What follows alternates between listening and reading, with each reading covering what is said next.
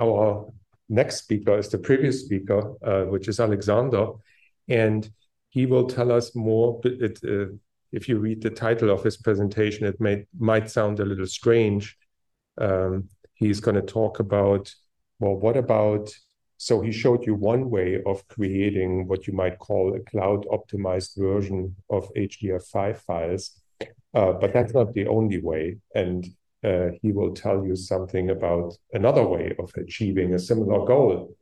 Um, take it away. Yeah, sure. So hear me again. Um, hopefully, I'll speak slower this time. So when when Hug meeting was announced, I thought there might be some some, or since someone mentioned there'll be a opportunity for sort of panel discussion and things, and I thought this would be a, a topic that might be interesting or at least relevant to wider HDF5 user community. But then we came back to these 15 minute talks. So um, I don't think it's it's uh, still easy to to do something useful here. And so my slides are not really meant to deliver something or some huge conclusion or some technical result. This is more to spark discussion and hopefully, um, because of my slides now, uh, will ruin your dinner and you'll have to talk about this issue, but not something more interesting maybe or more important to you. So I apologize in advance.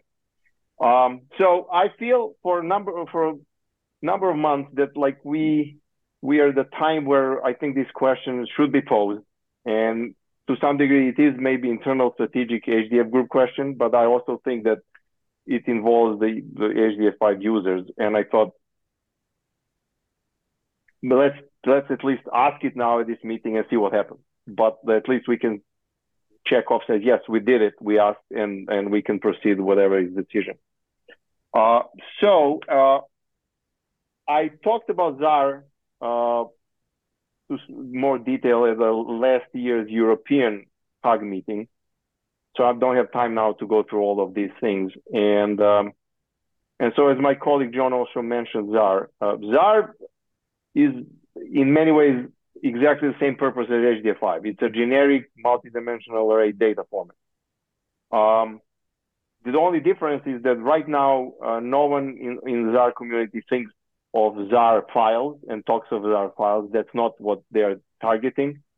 So in that way, there's a huge difference between Zarr community and HDF community.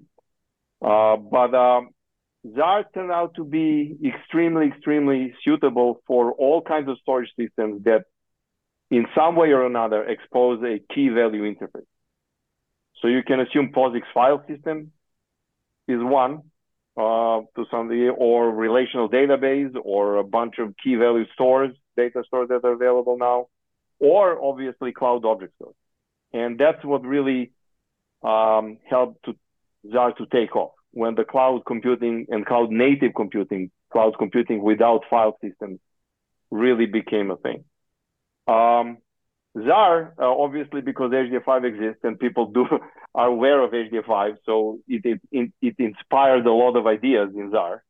Um, supports the what I call holy trinity in all data cube storage features. That's hierarchies or groups, or someone called it directories, uh, chunking and chunk compression. Um, so it, it kind of covers a lot already. Um, it's very appealing because it's a very simple specification. Uh, as I said, they don't talk about files. And once you give up creating files, a lot of technical problems and, and questions go away. And so um, at the core of Zarr is really naming scheme for keys. And if you imagine HDF5 file and all the, the little structures and parts that go into that HDF5 file, you would have a independent, unique key in Zarr for that data or that information. And so um, these keys are pre-computable, if that's the word. Uh, in other words, once you know what you want or where the data should go, you know the key from which to read the data or to write the data. And so parallelization is trivial because there is no anymore a central authority that needs to bless something. You, you just know how to compute the keys and it's only a matter of orchestrating processes not to work on the same keys kind of thing. Um, when I talked last year, there was a version two. This year, uh, maybe a few months back, there is a version three of Zarr. specification, and it's very formal, much more formalized than the previous one. So I think it's going to stick around for a longer time. And um, and I think that's why I wanted to bring this to this meeting and raise awareness of this. Uh, and one big part of Zarr version three is uh, idea of extending it through extension. In other words, the core is very conservative, very basic, and the idea is that everything else is a Zarr extension, and therefore any software, and that's what Zarr community emphasizes, they don't want to have a single software implementation. Um, every so software implementation is free to support any of the Zarr extensions. But if it, it, if it encounters an unknown extension, it should not fail. Should proceed for as long as possible. And so because of that extensibility of Zarr v3, I thought, all right, so maybe maybe we should now look at Zarr in, in a different way. So how Zarr and HSDS schema? As I said, HSDS schema is essentially what what uh, is the data format of HSDS service. Um, it's very conceptually similar to Zarr uh, in terms of how it comes to storing the data. Um, it did originate from HDF5 JSON, which was a JSON representation of HDF5 file. So it's a very closely aligned with HDF5 file features. Uh, so that's positive in HSDS's case. But the HSDS schema is not really publicized by the company. I mean, I don't think that a lot of people are aware of it. It's really sort of like a, you know, behind the curtain and what's up front is HSDS service. Uh, so the question that I have um, is can Zarr v3 and its extensions, future and the current ones, be used as the cloud storage for the HDF5 data model? And the key thing here is HDF5 data model, which means that I'm not talking about one-to-one -one mapping between HDF5 files and whatever would be able to be stored in cloud HDF5. The data would still be there and the data would be correct, but some other storage features that accumulated over time in HDF5 files may not be applicable to cloud storage or may not simply be possible in this way. So that's, you know, that's why I'm thinking we need to discuss this. So uh, in a very unscientific way, uh, I try to uh, to explain so what is uh, what are the pros and cons. But before that, I'm just going to mention the main differences between Zarr v3 right now and HDF5 data model. So the biggest hurdle right out of, out of the gate is that in Zarr, because of the requirements that keys are unique, uh, there cannot be multiple linking like in HDF5 uh, uh, data model. Multiple linking or multiple path names, but basically to name HDF5 groups or HDF5 datasets in multiple names. That's not possible in Zarr not in the core specification. Um, the other uh, obvious missing part is no object and region reference data. Uh, the, the Zarr specification is actually very conservative. They cover only the most basic numerical and string data types, not even variable length data. So there is room to improve, but right now there is no such a thing. Um, as far as Zarr attributes and their data types, situation is very fluid, I would say, or very, very relaxed. So they don't worry about data types or Zarr attributes. They're essentially JSON data types. Uh, and so if your application can make work with it, awesome. If it cannot, well, you try to cast it into the data type you need. And if it works, great. If it's not, well, you know, see what you can do about it. Uh, in terms of attribute values, uh, they are really any type of JSON literal, which is kind of exactly the same case for HD, HSDS schema right now although HSDS schema is much more specific and aligned with HDF5 data types. Uh, so every HDF5 attribute in HSDS schema has a data type. Um, so what are the pros and cons? Again, it is very unscientific, and uh, I don't want to go into the, was I right or not. I, am just asking people to really say what they think about, because that's really what matters. Uh, so for me, the question is: Is the world the, the greater data scientific world really served having both HSDS schema and Zarr, or one, you know, we can save the world with one format. Um, so that's the question uh, I think we need to all think about. Um, this would also mean that HDF software would become a part of a larger data ecosystem. Uh, right now, as far as I know, HDF5 library only reads and creates HDF5 files. Uh, I have not heard of anyone writing an HDF5 reader for some other data format. So this would basically mean that HDF software would create Zarr and be able to read Zarr. Um, so that's you know obviously part of a larger ecosystem. And um, the benefit will also be that Zarr is now being taken up by a number of communities and people because it's easy to understand and easy to implement. And so I'd expect that the number of Zarr-based software greatly outnumbers the number of HDF-based software. So um, that software may be able to benefit from Zarr-created uh, data from HDF software in a way that, that may not be possible right now because HSD schema would be foreign to them. Um, so that's that's pros. Um, the cons, obviously, uh, it's uh, for the current users or producers of HDF5 files, not really having one-to-one mapping with HDF5 file features may not be really attractive, or maybe a non-starter. So that's something to obviously be aware of and acknowledge. Uh, the whole Zarr extension proposal process is very new. There are very few of them. Uh, I don't know is this how much li- uh, life there will be in these proposals, how much time it takes for extension to get through the proposal process. The current proposals are done by people who are, let's say, the leaders in the Zarr community. So expectations is those things will go through. But let's say if someone comes from the left field, uh, what kind of treatment would those proposals do? It's unknown. I don't know. Still too early to tell. And also, I think culturally for HDF Group as a company, this is this is kind of a different situation because right now, HDF Group really is in full control of HDF5 file format what goes into the library, everything. Uh, if we want to go this route, obviously we now have to, I don't want to use the negotiate, but we definitely have to be in the community that may not have so direct vested interest in HDF as, as you know, HDF group has. And that's all I have as far as the slide. I'm really interested if people have some thoughts or some comments to what I said. But other than that, I save you some time and you can go to lunch or dinner quicker. So I'm done. Yeah, the, the usual goodness of a nonprofit HDF group. And thank you very much. Okay. Thanks. Uh, let's see. You um, but there, there are some questions. Uh, hold on. Uh, you can't see.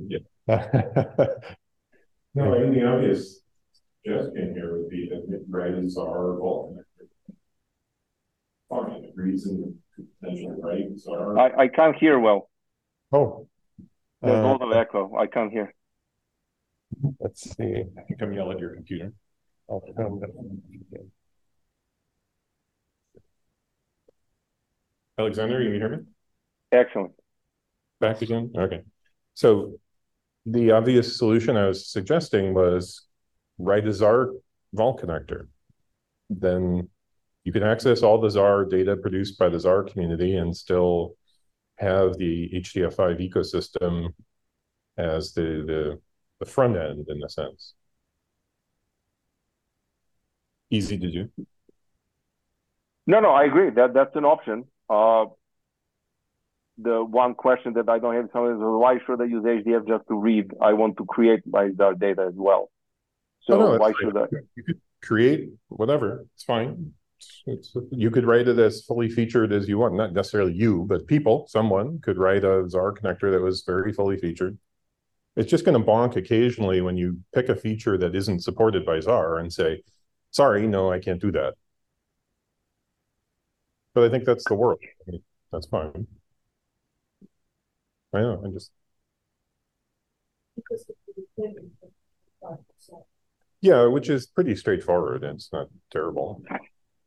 And it, so I have a question for the vol approach. So basically, because in, in the case of Zarr or anything else, so there is there is the Zarr part, but then there is access to various places that can store Zarr. Mm-hmm. So in other words, you would have to have a vol for Zarr only, and then that vol would have to talk to another vol which is more storage system oriented. That's possible, I assume. You can layer vol connectors to your heart's desire, sure. Yeah. That's because fine. I would not like to have a Zarr vol for S3 and there's Zarr vol for Google Cloud and then Zarr vol for file system. Yeah. You know what I mean?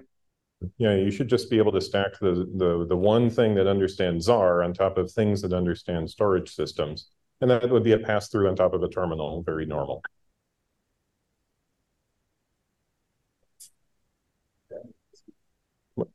Yeah. Then I call the community I could say to huddle and so I'm calling upon the HDF5 community to huddle together and produce a Zarr vol. There you go. Or Okay. In my yeah. spare time, sure. Yeah. No, I got other things for spare time, but it's a good idea.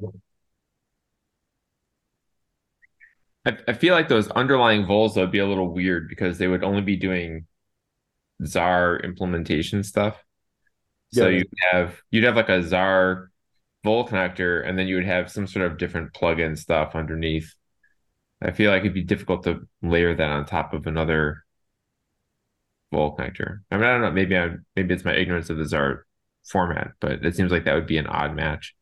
Yeah, it Well- You could just create a, a new thing that was Zarr vol connector plugins, right? Uh, and then you choose the one you wanted to do uh, S3 or Google or whatever. Could, could you have the equivalent of like a VFD for this vol that would say write to S3 or POSIX or Google? Right, sure. Right. I mean, there might be a way of of doing it in kind of in, in a way for which the vol was never intended, really. But um, but maybe you could um rip off like the the data set write operations to dump stuff in. I don't know. It would be, but I feel like that would be challenging that you because it would want to do its own thing. Like if you had like an S3 vol connector, if you had a DAOS vol connector, they're going to have their own ideas about how stuff is stored. It's not just going to be for arbitrarily scribbling bytes into a range or something like that. Yeah, it would be better to have the vol connector layer on top of some Zarr ecosystem that understood Zarr stuff and could translate it out into storage layers. Right. Well, it's not my problem though. Aleksandar, uh, I recall like Unidata was working on a C library for Zarr. How is Yeah. that going? Did, did that, I haven't heard much about it recently. That's actually a good point that you bring up because uh, if you go back and we talk about history here, um, you know, NetCDF developers have a good track record of recognizing up and coming promising data forms. So back in the day, they chose HDF5 for NetCDF4. And now, you know, a few years back, they decided to also have independent um, interface for uh, Zarr. And I think it's called NCZarr. So I, you know, I think that's another data point that I took into account when I thought about this whole thing. Um, so uh, yes, uh, when we tried it last time, which was I think December, January, uh, for one uh, sort of project for NASA, it didn't really work that well. It, it, it you know, it cou- couldn't deal with some NASA data that we converted to Zarr and these kind of things. But um, they're working on it, I, I think, and there is, as I said, there is interest uh, especially geoscience community for Zarr. Um, and so I, I expect it to get better. Now, whether or not they would benefit from Zarr Vol and would be wise for us to talk with NetCDF folks to see if they would be also interested to contribute to Zarr Vol, that would be interesting angle. But uh, yes, they, they already done that um, to some degree. I don't know if there's any NetCDF people in the crowd there. They can maybe correct me. I don't want to, you know, misrepresent anything regarding NetCDF library. Sure, so, um, do you hear me next time? You have to, Let me go up there.